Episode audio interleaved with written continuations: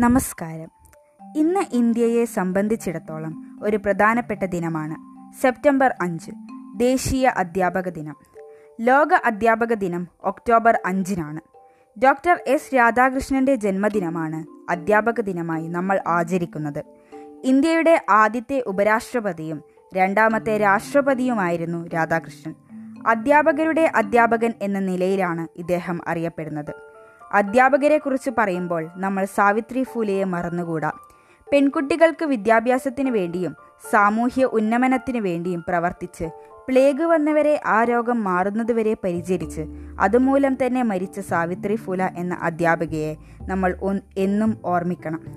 ഇപ്രാവശ്യത്തെ അധ്യാപക ദിനത്തിന്റെ പ്രത്യേകത മറ്റ് അധ്യാപക ദിനങ്ങളിൽ നിന്ന് വിഭിന്നമായി സോഷ്യൽ മീഡിയയായ വാട്സപ്പ് ഇൻസ്റ്റഗ്രാം ട്വിറ്റർ ഫേസ്ബുക്ക് എന്നിവയിൽ കൂടി ആശംസാ സന്ദേശങ്ങൾ അയക്കുകയാണുണ്ടായത്. കുട്ടികളെ പ്രചോദിപ്പിക്കുന്ന അധ്യാപകരെയാണ് നാടിനാവശ്യം. ഗുരു എന്നാൽ ഇരുട്ടകറ്റുന്നയാൾ എന്നാണ് അർത്ഥം. കുട്ടികളുടെ മനസ്സിൽ നിന്ന് മാത്രമല്ല താൻ ജീവിക്കുന്ന സമൂഹത്തിൽ നിന്നും ഇരുട്ടിനെ മാറ്റി നിർത്തുന്നവരാകണം നല്ല അധ്യാപകർ.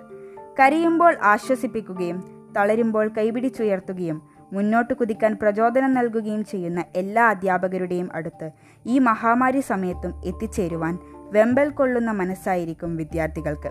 അക്ഷരം അറിവാണ് അറിവ് പ്രകാശമാണ്. ആ പ്രകാശം പകർന്നു നൽകുന്നവരാണ് അധ്യാപകർ. ഒരറിവും ചെറുതായി കാണരുത്. അറിവ് പകർന്നു തരുന്നവർ ആരായാലും അവർ അധ്യാപകരാണ്. അതിനാൽ ജീവിത വഴിയിൽ എവിടെ കണ്ടുമുട്ടുമ്പോഴും അവരെ ബഹുമാനിക്കുക.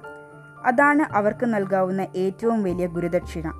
കരുതലും സ്നേഹവും നൽകുകയും ജീവിതത്തിൽ ഒരുപാട് കാര്യങ്ങൾ പഠിപ്പിച്ചു തരികയും എന്നാൽ ആരിൽ നിന്നും ഒന്നും പ്രതീക്ഷിക്കാത്തവരാണ് ഭൂരിഭാഗം അധ്യാപകരും. എല്ലാ ഗുരുനാഥന്മാർക്കും എന്റെ അധ്യാപക ദിനാശംസകൾ. നന്ദി.